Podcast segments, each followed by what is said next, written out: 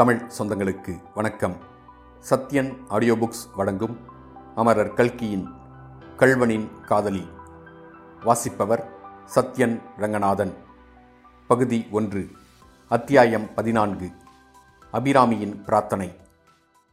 அன்று இரவு சுமார் பத்து மணிக்கு சப் இன்ஸ்பெக்டர் சர்வோத்தம சாஸ்திரி கலெக்டரின் கேம்பிலிருந்து வீட்டுக்கு திரும்பி வந்தபோது உள்ளே மிகவும் இனிமையான பெண் குரலில் யாரோ உருக்கமாக பாடிக்கொண்டிருப்பதை கேட்டு வியப்பு அடைந்தார்.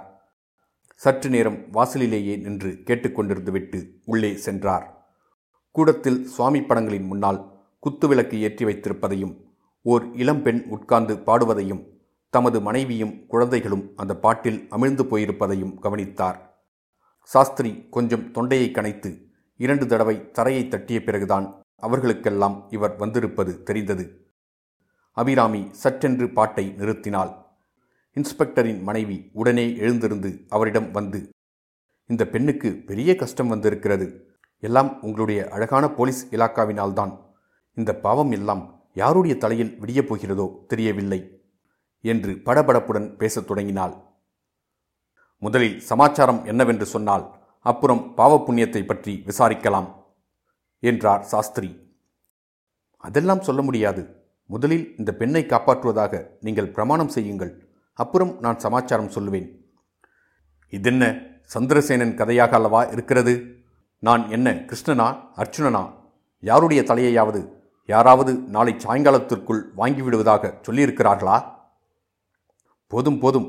அர்ச்சுனனாயிருங்கள் கிருஷ்ணனாயிருங்கள் மன்மதனாய் வேண்டுமானாலும் இருங்கள். இவளுடைய அண்ணனை உடனே ஜெயிலிலிருந்து விடுதலை பண்ணி கொடுத்தால் சரி என்றாள். இவளுடைய அண்ணனா? யார்?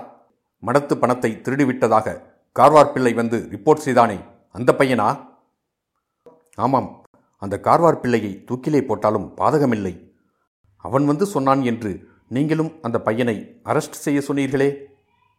பிறகு மீனாட்சி அம்மாள் அபிராமியும் செங்கமலத்தாட்சியும் தெரிவித்தபடி எல்லா விவரங்களையும் சர்வோத்தம சாஸ்திரியிடம் சொன்னாள். சாஸ்திரி எல்லாவற்றையும் கேட்டுவிட்டு அந்த சங்குப்பிள்ளை பெரிய அயோக்கியன் என்று எனக்கு தெரியும். அவனுக்கு நல்ல பாடம் கற்பிக்கிறேன். பொய் வாக்குமூலம் கொடுத்ததற்காக பிடித்து தண்டித்து விடுகிறேன். முத்தையன் லாக்கப்பில் இரண்டு மூன்று நாள் இருந்தால் கூட மோசமில்லை. அப்படி இருந்தால்தான் அந்த அயோக்கியன் மேல் கேஸ் வலுப்படும். இந்த பெண்ணை சமாதானப்படுத்தி அனுப்பு என்றார். அதற்கு மீனாட்சி அம்மாள் ரொம்ப நன்றாயிருக்கிறது. இவள் எங்கே போவாள்? இத்தனை நேரத்திற்கு பிறகு? அண்ணனைத் தவிர வேறு நாதி கிடையாது இந்த பெண்ணுக்கு. இட்லி கடை செங்கமலத்தாட்சி தற்செயலாக பார்த்து இங்கே அழைத்து கொண்டு வந்தாள். இல்லாவிட்டால் என்ன நேர்ந்திருக்குமோ தெரியாது. ராத்திரி இங்கேதான் இந்த பெண் இருக்க வேண்டும் என்றாள். இதையெல்லாம் கேட்டுக்கொண்டிருந்த அபிராமிக்கு முத்தையன் இப்போது உடனே விடுதலையடைந்து வரமாட்டான் என்பது மட்டும் மனதில் பட்டது. மீனாட்சி அம்மாளின் ஆறுதல் மொழியினால் தேறுதல் அடைந்திருந்த அவளுக்கு இப்போது துக்கம் பொங்கிக் கொண்டு வந்தது. எவ்வளவோ அடக்கி பார்த்தும் முடியாமல் விம்மினாள். அந்த சமயம் வீட்டு வாசலில் ஆள் ஓடி வரும் சத்தம் கேட்டது. அடுத்த நிமிஷம் ஒரு போலீஸ்காரன் உள்ளே வந்து சப் இன்ஸ்பெக்டருக்கு சலாம் வைத்து நின்றான். சப் இன்ஸ்பெக்டர் என்னடா இது? தடப்புடல் போலீஸ் ஸ்டேஷனை திருடன் கொண்டு போய் விட்டானா? என்றார். இல்லை எஜமான். என்னடா பின்னே ஒன்றுமில்லை எஜமான். ஒன்றுமில்லாததற்கா? இவ்வளவு தடபுடல்? இல்லை எஜமான். என்னடா இல்லை? முட்டாள். தடபுடல் இல்லை எஜமான்.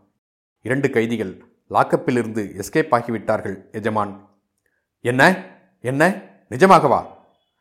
ஆமாம் எஜமான். குறவன் சொக்கனும் இன்று சாயங்காலம் அரஸ்ட் செய்த முத்தையனும் ஓடிவிட்டார்கள் எஜமான். இதை கேட்டதும் இன்ஸ்பெக்டர் அவருடைய மனைவி அபிராமி மூன்று பேரும் திடுக்கிட்டு போனார்கள்.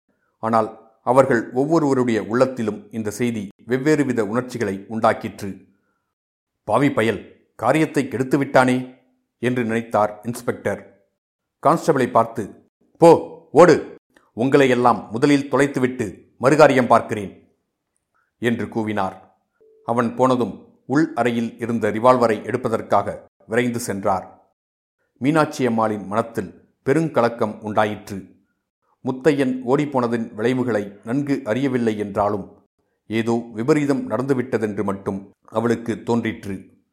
பேதைப் பெண் அபிராமியோ அந்த செய்தியை கேட்டு பெரிதும் சந்தோஷமடைந்தாள். தன் அண்ணன் ஜெயிலிலிருந்து தப்பித்துக் கொண்டு போய்விட்டான் என்பது மட்டுமே அவளுக்கு தெரிந்தது. அதனுடைய பலாபலன்களை அவள் என்ன கண்டாள்? இன்ஸ்பெக்டர் ரிவால்வரை எடுத்து வர உள்ளே போனபோது அவர் மனைவியும் அவரை தொடர்ந்து போனாள். அப்போது அபிராமி கூடத்தில் இருந்த படத்தின் முன்னால் கைகூப்பி நின்று சுவாமி பகவானே என் அண்ணன் போலீஸ்காரர்கள் கையில் அகப்படக்கூடாது என்று வாய்விட்டு பிரார்த்தித்தாள். உள்ளே இருந்து இதை கேட்டுக்கொண்டே வந்த சப் இன்ஸ்பெக்டர் அபிராமியை இரக்கத்துடனே பார்த்துவிட்டு ஐயோ துர்தஷ்டம் பிடித்த பெண்ணே என்று வாய்க்குள் சொல்லிக்கொண்டே வெளியே சென்றார். இத்துடன் அத்தியாயம் பதினான்கு முடிவடைந்தது. மீண்டும் அத்தியாயம் பதினைந்தில் சந்திப்போம்.